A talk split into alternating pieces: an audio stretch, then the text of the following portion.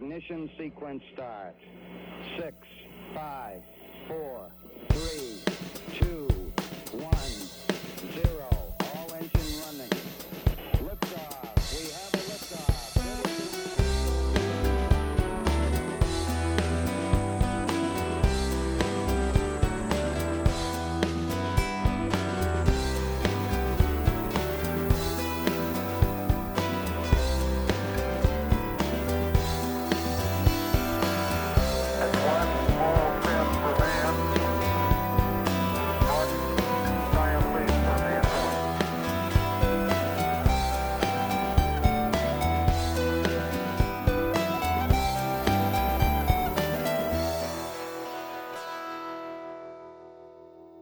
Hej och välkomna till januarinumret av Slottspodd, Slottsskogsobservatoriets poddradiosändning. Den här gången kommer vi tala om nya upptäckter gör utomjordingsliv mer troligt, krossad måne bakom Saturnus ringar, slutet gott, allting gott för Hayabusa, kosmiska blåmärken och solen ständigt full av överraskningar. I studion idag Emanuel Blume, Tjena! Gunnar Sporrong Hallå, hallå. och jag som heter Katja Lindblom.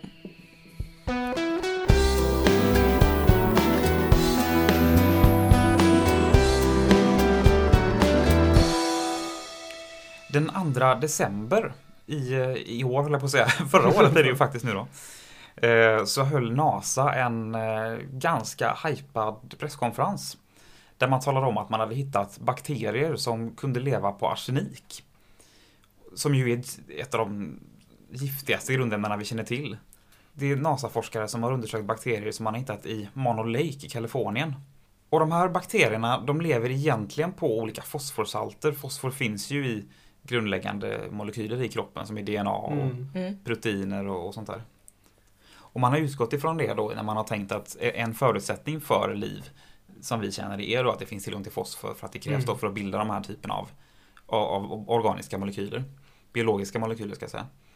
Men vad man har märkt är att då när man har undersökt de här bakterierna i, i labbmiljö så har man successivt bytt ut lite av den fosforn som de har levt på mot arsenik. Mm. Och faktiskt fått dem att lyckas överleva på det. Mm. Så att de har byggt upp sina molekyler, även sitt eget DNA då, på arsenik istället för fosfor. Till saken hör ju då att just i den här sjön så är det ju väldigt mycket arsenik eh, rent naturligt. Vilket är gjort att forskarna insett att det åtminstone inte gör någon skada med arseniken. Det är därför de tyckte att det var värt att prova det då. Mm, just det, och det är förmodligen därför just de här bakterierna har varit så Mm. mottagliga för det här exper- experimentet. Precis. Och sen kan man ju säga, historiskt sett fram till för ungefär 500 miljoner år sedan så eh, var ju faktiskt fosfor en av de stora begränsningarna tror man i eh, liv överhuvudtaget. För det fanns så lite i berggrunden. Ända fram till syremängden blev tillräckligt stor så att eh, syre kunde laka ur fosfor ur eh, olika mineraler. Just det, syre är ju ett, ett krav på så sätt för att få, få den tillgänglig. Precis. Och sen anledningen till att det går att byta ut fosfor mot arsenik i de här molekylerna är ju också det att de ligger i samma grupp i periodiska systemet. Så de har Precis. samma antal valenselektroner. Så att de har, om man nu räknar på sådana Ja, just det. eh, och inte håller på att räkna orbitaler och sånt där. Så att de har liknande kemiska egenskaper.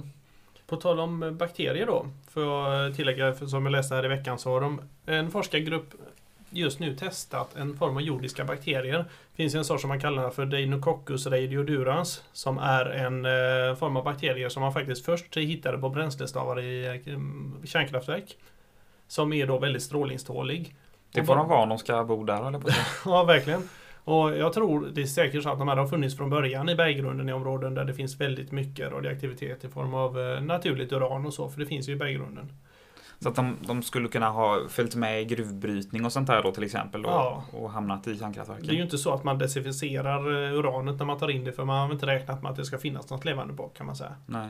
Men eh, så nu har en forskargrupp testat då, just i och med att vi vet ju hur extrem miljön är på Mars. Så man har testat att frysa ner de här till ungefär 80 minusgrader. En eh, ganska normal temperatur när det är, eh, ja, när det är vintertid på Mars. Och, och sen strålat dem med gammastrålning.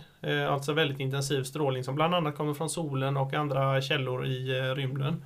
Och i en nivå som motsvarar ungefär 30 cm under markytan.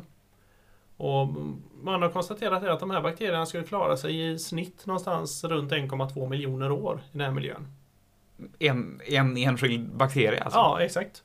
Och, Oj. och det möjliggör ju också, man, man vet ju att eh, klimatet ändrar sig lite fram och tillbaka på Mars i och med att eh, Mars lutning, eller alltså rotationsaxelns lutning, växlar med ungefär eh, med ett par hundratusen års mellanrum.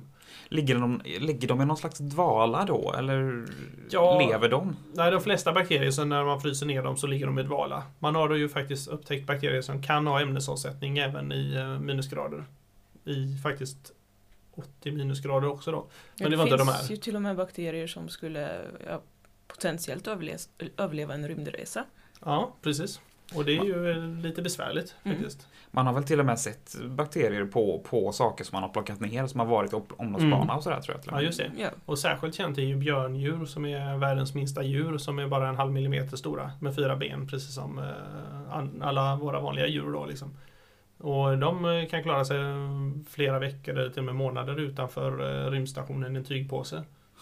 Det är ju Och det, lite- det, då är det inte bakterier ens, utan Nej, nej, då är det, Nej, det är djur djur snackar. Det här har Ja. de alltså testat. Ja, precis. Flercelliga djur som eh, Så det är ju spännande. Kan vi hitta djur som överlever den miljön här på jorden så finns det ju chans att man kan hitta det på Mars också. Ja. Mm. Kanske ska förtydliga för lyssnarna det att björndjur är alltså inte grizzlybjörnar och isbjörnar och sådär. Utan det, Det, det är små, små djur som faktiskt råkar se ut lite som björnar. Därav eh, kallar man dem för ja, precis. Och man kan ha dem i en tygpåse utan att de... utan att det är Utan att ta sig ut. ja, precis.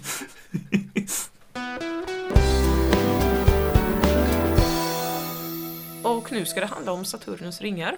Man har ju ganska länge varit hyfsat överens om att eh, Saturnus ringar antingen har sin eh, härkomst av en tidigare förstörd måne eller att det helt enkelt är resterna som har blivit kvar under bildningen av själva planeten och dess månar. Som inte blev en, en månad då utan Precis, bara blev ungefär- lite bös. Ungefär som asteroidbältet inte Ja, blev eh, en planet eller någonting utan det var solsystemets slaggprodukter som helt enkelt hamnade där. På sistone har man hur som helst fått anledning att tro att det verkligen förhåller sig som så att eh, de här eh, ringarna kommer sig av en krossad måne. Någonting Mm. som eh, sannolikt har blivit träffad av en asteroid eller så. Okej.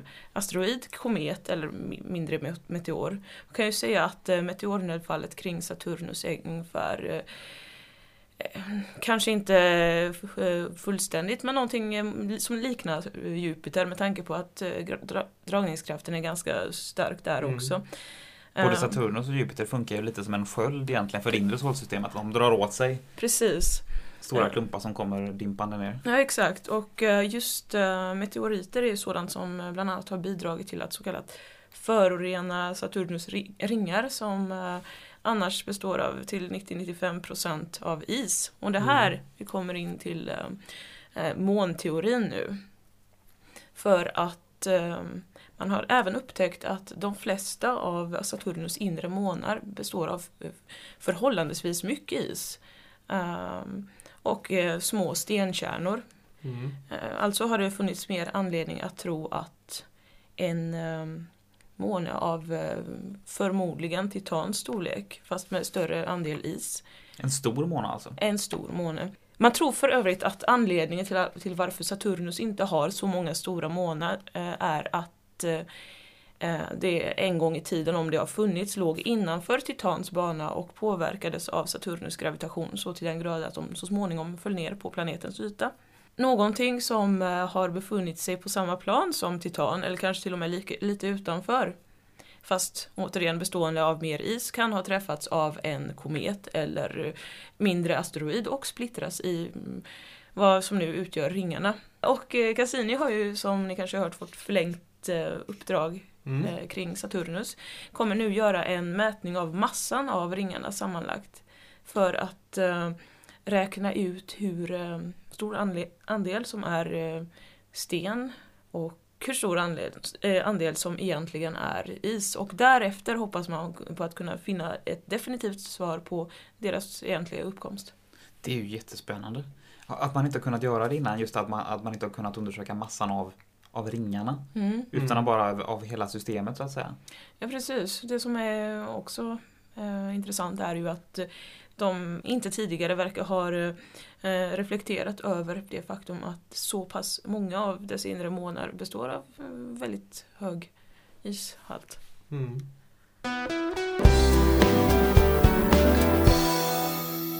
slutet gått allting gott för sonden Hayabusa.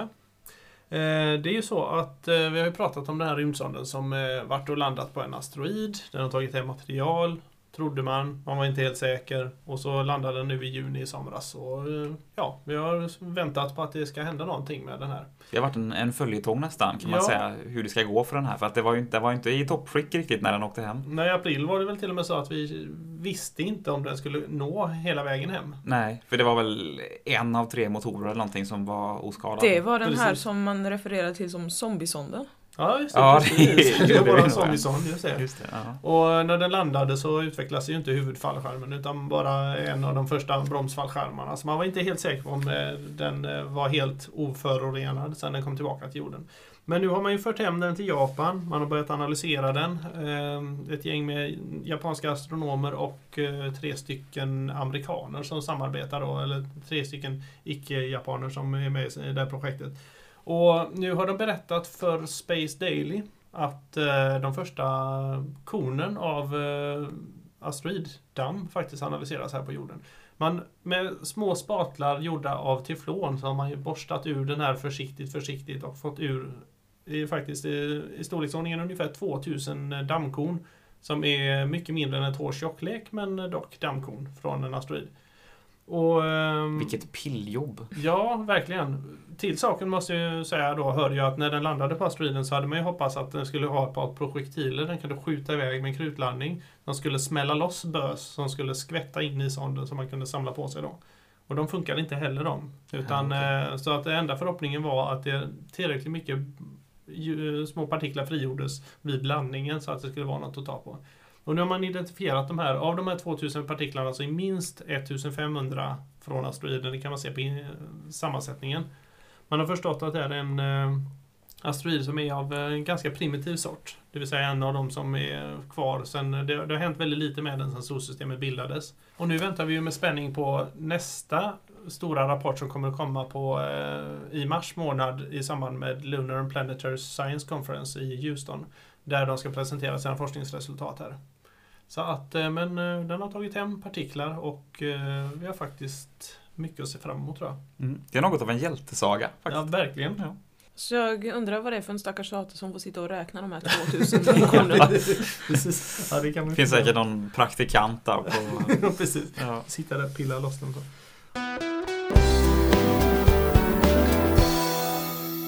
Uppenbarligen så kan till och med universum drabbas av eh, någonting så mm, banalt som blåmärken. Hurra. Ja, riktigt så enkelt är det kanske inte. Eh, Men eh, för i november var det som ett eh, forskarteam från delvis England och delvis från Armenien gjorde en mätning av en mikrovågsmätning ska tilläggas, av bakgrundsstrålningen i vårt universum. Eh, Och eh, bakgrundsstrålning som eh, ni vet brukar ju även refereras till som ekot efter Big Bang. Mm. Vad de upptäckte då var mönster. Mönster av koncentriska cirklar helt enkelt. Och en koncentrisk cirkel, för de som inte vet, är eh, Jag till exempel. Jag vet nog inte vad en Ja, koncentrisk konce- cirkel är. koncentriska cirklar, man får säga det i plural, Ja, är cirklar som eh, ligger i varandra med en gemensam mitt. Ja, Okej, som vågor ungefär, när man släpper Ex- en sten i vattnet. Precis, mycket bra beskrivet. Mycket bra. Eh, och det här gjorde mm, upptäckarna väldigt glada för att de tyckte sig då ha funnit beviset på att universum är cykliskt, det vill säga att det utvidgas och eh, drar ihop sig igen med cykler och att de här ringarna då skulle eh, motsvara just som du säger ringar på vattnet, expansion och även kontraktion. Mhm. Det är lite abstrakt där. I alla fall så fick de Lite som årsringar i ett träd. Precis. Jag känner mig riktigt inne på så här liknelser nu känner jag. Eller också som eh, så här, ryska dockor, ni vet, som innehåller en mindre och mindre och mindre dockor, Mm, fast allt i ett. Lite så. Eh, den här teorin så fick de ha i fred i ungefär en månad innan eh, ytterligare engelska forskare i eh, mitten av december eh, som u- eh, utgår från en helt annan teori, nämligen den att eh, universum ständigt expanderar.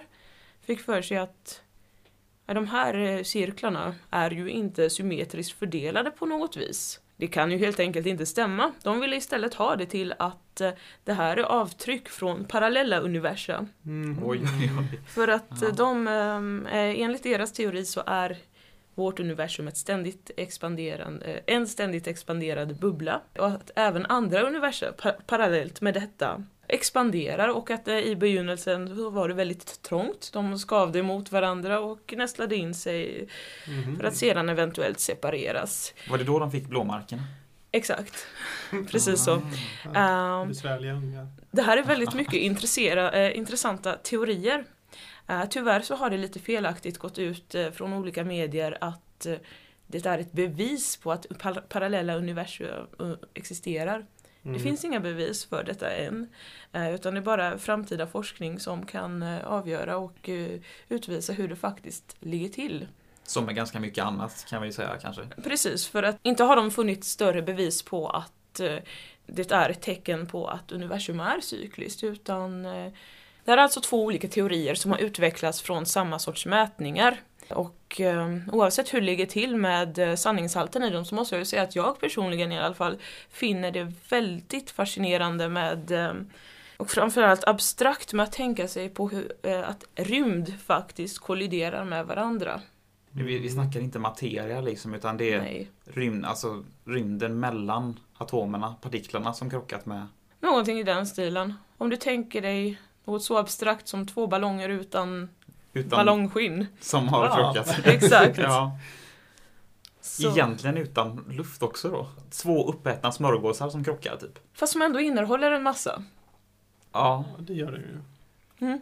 Så du får nog eh, återgå till att tänka dig på eh, tänka dig ballongerna med luft Ja, okej. fast utan skal. mm, okej. Mm.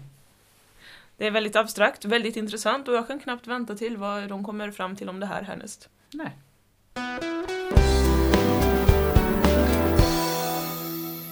Solen ständigt full av överraskningar.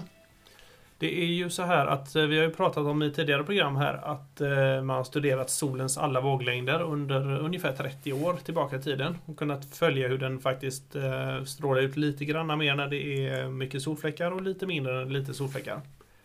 Men från 2003 så har en rymdsond som man kallar för SOURCE, eller rättare sagt är det inte själva sonden som heter så utan experimentet ombord på sonden som heter SOURCE. Som he- egentligen står för Solar Radiation and Climate Experiment. Aha. Och den är utformad på ett sådant sätt så att den kan inte bara mäta alla våglängder utan den kan faktiskt separera olika våglängder. Så den mäter i ultraviolett, den mäter i infrarött, den mäter i synligt ljus och så vidare. Så att den kan dela upp eh, spektrat och mäta varje våglängd för sig. Och hypotesen dit tills, eller hittills kan man väl säga då, var, har ju varit att den växlar lika mycket i alla våglängder. Solen alltså. Solen ja, När, precis. när den går upp och ner i, i de här Ja. solfläcksfaserna. Precis, den ökar med 0,1% eh, minskar med 0,1% beroende på om det är så mycket solfläckar så den går den upp lite och tvärtom. Mm. Men eh, det intressanta är ju det, vi pratade om det också nu i höstas om att eh, ultraviolett strålning från solen styr lite grann hur aktiva våra jetströmmar är. Och nu har den här rymdsonden klart och tydligt visat det att det är inte nog med att det ultravioletta ljuset minskar då när det är mindre solfläckar utan det minskar faktiskt en 10-potens mer än de andra våglängderna. Det vill säga den minskar 10 gånger mer eller ökar 10 gånger mer. Vilket stämmer ganska bra överens för de hittillsvarande teorierna om jetströmmarna har krävt lite mer förändring än vad man trott. Jetströmmar är alltså på jorden de här eh, atmosfäriska luftströmmarna Ja, på precis. hög höjd. Vill man få, en, ehm, få det för sin inre syn så de som observerat Jupiter ser ju faktiskt jetströmmarna på Jupiter. För i jetströmmarna på Jupiter så ser vi att det är olika gassammansättning som gör att de får olika färger. Det är de här banden vi ser Precis. längs med, med magen på Jupiter. Ja, kan man säga. Som Precis. dessutom rör sig åt olika håll. Ja, just det. Ja, ja, jo, det gör de ju. De följer med rotationen men de rör sig i förhållande till varandra i Mm, olika riktningar. ja. Det är precis så på jorden också. Så flygplan använder ju de ofta. När man eh, ska flyga över Atlanten till exempel så lägger man sig på hög höjd om jetströmmen är mm, åt rätt håll. Är det åt fel håll ser man till att undvika den för det är ganska höga hastigheter i de här eh, vindarna. Då. Men som sagt, den senaste data eh, har ju faktiskt eh, visat då att det är väldigt stor skillnad på ultraviolett strålning kontra de andra våglängderna. Men det är samtidigt så ska jag säga att det finns en del forskare som säger att ja, men det här är bara instrumentfel för UV-instrument brukar strula när man sätter upp dem på en satellit. Så att vi vet fortfarande inte, fortfarande inte helt säkert. Och nu hade man hoppats på att skicka upp en annan sån som, är på, som skulle varit på gång uppskickad så att den kunde samköras med den här. Men nu har man eh, på grund av eh, bland annat problem med rymdfärjan och så här så har man inte fått upp den i tid och nu räknar man med att vi inte kommer få upp den här rymdsonden förrän 2015. Vilket innebär att Source kommer att eh, helt enkelt stängas av när pengarna tar slut. Och man kommer inte kunna jämföra data. Så att återigen kan man inte bekräfta 100% om det är mätfel eller vad det är. Utan vi får vänta till 2015 och se om eh, fenomenet upprepar sig nu då. Okej. Mm. Var, var finns den här sonden? Är den... eh, Den ligger i omloppsbana runt jorden Ja, och eh, Mm. fotograferar solen. Eller har som huvudprojekt att studera solen. Mm, okej.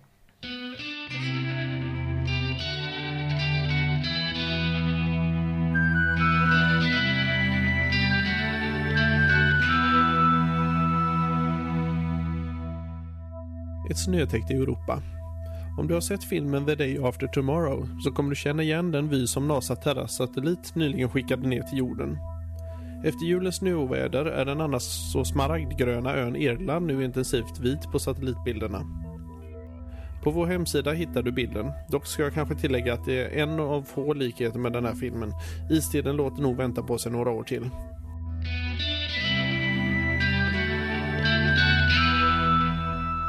Ice Cube klar till slut.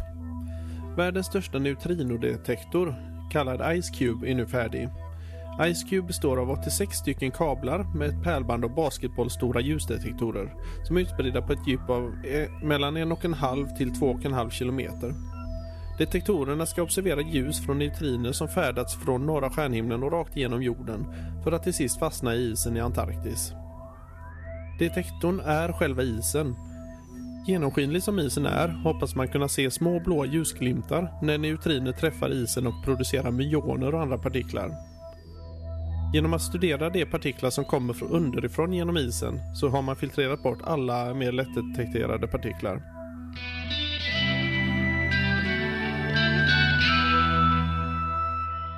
Privat rymdflyg når ännu en milstolpe. Den 8 december förra året, det vill säga 2010, placerade California-baserade SpaceX sin första kapsel, Dragon-kapseln, i en stabil omloppsbana för att sedan låta den mjuklanda på jorden i fallskärm. SpaceX kommer, om allt går som det ska, att föra NASA-material till den internationella rymdstationen i framtiden.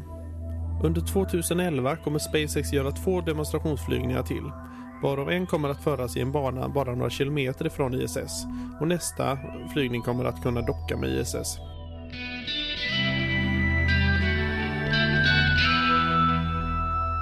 Nya sprickor i Discoverys bränsletankar. Rymdfärjan Discoverys sista resa har blivit uppskjuten igen, fast kanske inte på det sätt som man hade önskat. Den 30 december hittade man nya sprickor i bränsletankarna, enligt Space.com. Reparationer kommer att genomföras på samma sätt som med de sprickor som man fann inför uppskjutningstillfället den 5 november, säger NASA. Huruvida detta kommer att försena uppskjutningen i februari är för tidigt att säga. Om uppskjutningen inte kan ske mellan 3 och 10 februari dröjer det ända fram till den 27 februari innan nästa tillfälle att nå den internationella rymdstationen ifrån Florida.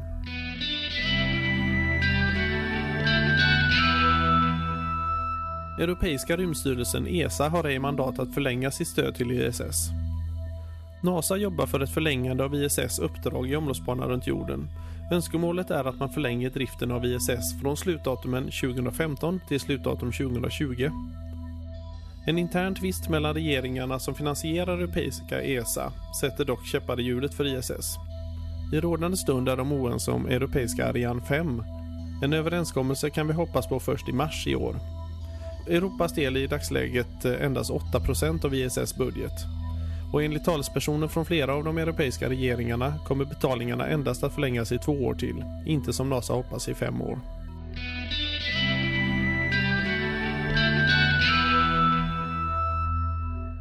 Spirit-rovern, numera en stationär upptäcktsresande.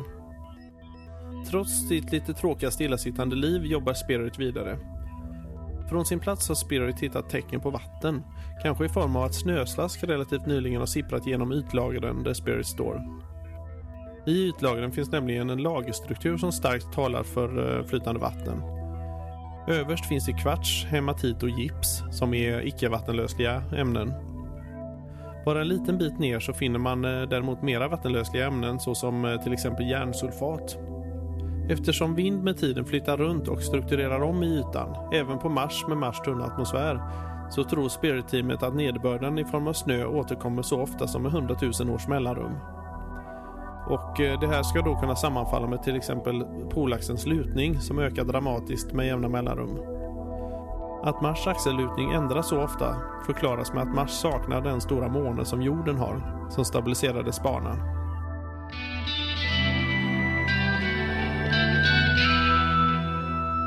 Cassinisonden ur felsäkert läge.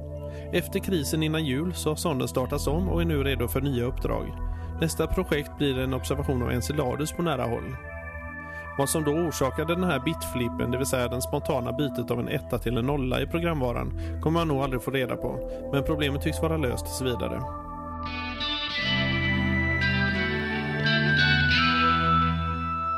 Voyager 1 ute i rymden på riktigt. Den numera härdade rymdresenären Voyager 1 upplever efter sina 33 år ännu en milstolpe. 16 miljarder kilometer, eller 115 astronomiska enheter från jorden, upplever den nu att solvinden har avtagit till noll. Voyager 1 är den hittills mest avlägsna rymdsonden som vi har skickat upp. Fortfarande har den dock bara rest 0,04 procent av avståndet till närmsta grannstjärna.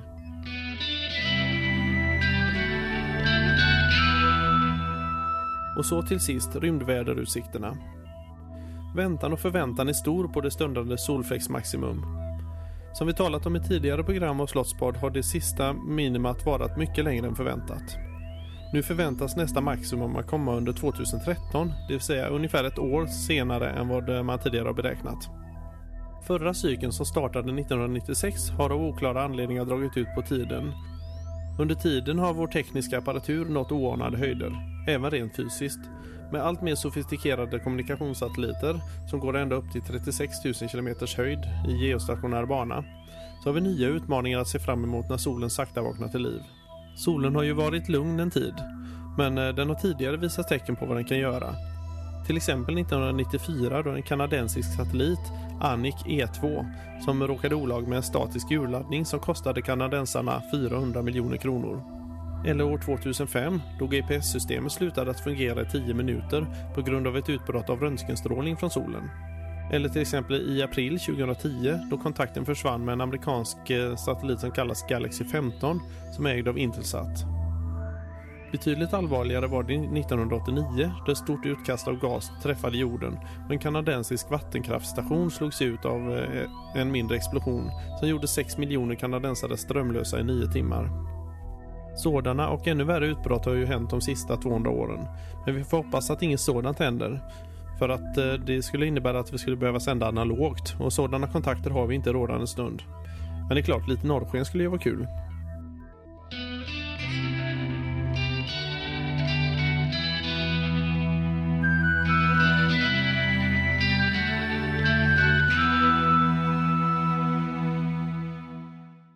Det blivit dags för januari månads stjärnhimmel som den ser ut runt 19.00 på kvällen.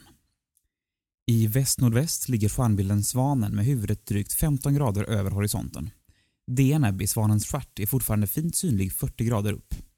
Snett nedanför till höger, det vill säga norr om Deneb, ligger Lyrans stjärnbild med Vega klart lysande 20 grader upp. Åt vänster ligger ett antal svaga stjärnbilder inklusive Pegasus som har något starkare stjärnor. I sydväst, nästan 70 grader upp, ligger Andromeda med Andromedagalaxen. Till vänster om kvadraten i Pegasus ligger den ljussvaga stjärnbilden Fiskarna. Nästan rakt nedanför den nedre vänstra stjärnan i kvadraten ligger den starkt lysande Jupiter vid högra fiskens huvud. Rakt i söder står de ljussvaga stjärnbilderna Valfisken, Väduren och Triangeln. I sydost står Perseus högt med den dubbla stjärnhopen liggandes mot Cassiopeia, nästan rakt i zenit. Nedanför Perseus ligger Oxen med den starkt lysande Aldebaran som med sitt lite gulaktiga sken ligger betydligt närmare än den öppna stjärnhopen Hyaderna. Ännu lite längre ner, aningen åt öster, ligger Orion med Orionnebulosan som är denna månads lilla fördjupningsobjekt. Rakt till öster, på samma höjd som Oxen, ligger Kusken med den starka stjärnan Capella. Nedanför Kusken ligger Tvillingarna som ligger med huvudena Castor och Pollux åt norr. Ännu längre ner ligger den lilla stjärnbilden Lilla hunden med stjärnan Procyon. I nordost håller Lejonus precis på att gå upp vid 19-tiden. Snett ovanför den, lite på sned, ligger Karlavagnen med Lilla björnen liggandes längre upp, ovanför vagnen mot norr. I ostnordost, till vänster om Lilla björnen och ovanför svanen ligger Cefeus, en svag stjärnbild. Nedanför denna ligger draken följd av Herkules. Så till Orionnebulosan som är månadens objekt. Så här års är det ju nästan synd att välja en stjärna när denna galaktiska nebulosa skiner så vackert. För att hitta Orionnebulosan, också kallad för Messier 42, tittar du under bältet på stjärnbilden Orion. Nedanför bältet ligger en rad med stjärnor som är Orions svärd. Den mittersta uppvisar, om du tittar noga, ett suddigt töcken. Med en liten fältkikare ser du att det rör sig om ett flertal stjärnor i rad. Med ett teleskop hittar du innerst i nebulosan det så kallade trapetset. I denna nebulosa är stjärnformationen i full gång. Nebulosan är därför det ljusstarkaste i sitt slag sett från jorden. Den är cirka 24 ljusår tvärs över och den ligger på ett avstånd av ungefär 1340 ljusår. Med ett bra teleskop och bra väderförutsättningar kan man lösa upp två av trapetsstjärnorna som är dubbelstjärnor, alltså sammanlagt sex stjärnor. Det är den ljusstarkare delen av en liten öppen stjärnhop kallad trapetshopen. Beroende på hur man räknar kan man innefatta trapetshopen i en mycket större hop på närmare 2000 stjärnor kallad Orion Nebula Cluster. Det är alla dessa stjärnor som hettar upp vätgasen så de går att se från jorden. Så lite om vårt eget solsystem i januari. Vi startar som vanligt med månfaserna. Nymånen inföll den 4 januari klockan 10.05 med en partiell solförmörkelse som följd. Månen är i första kvarteret den 12 januari klockan 12.33 och den är full den 19 januari klockan 22.23 och i sista kvarteret den 26 januari klockan 13.59. Så till planeterna. Merkurius var som längst till väster om solen den 9 januari. Med en fältkikare är det fortfarande möjligt, om än svårt, att se den i sydsydväst precis innan solen går upp. Venus var i sin största västliga elongation, det vill säga längst till väster om solen, den 8 januari. Den går upp redan 25 på morgonen i början av månaden. I slutet av månaden går den upp så sent som 26, samtidigt som solen går upp tidigare. Den kommer trots detta att synas fint på månaderna hela månaden. Mars däremot är inte synlig alls under perioden. Jupiter ligger i söder vid solnedgången i början av månaden och går ner redan vid 23-tiden.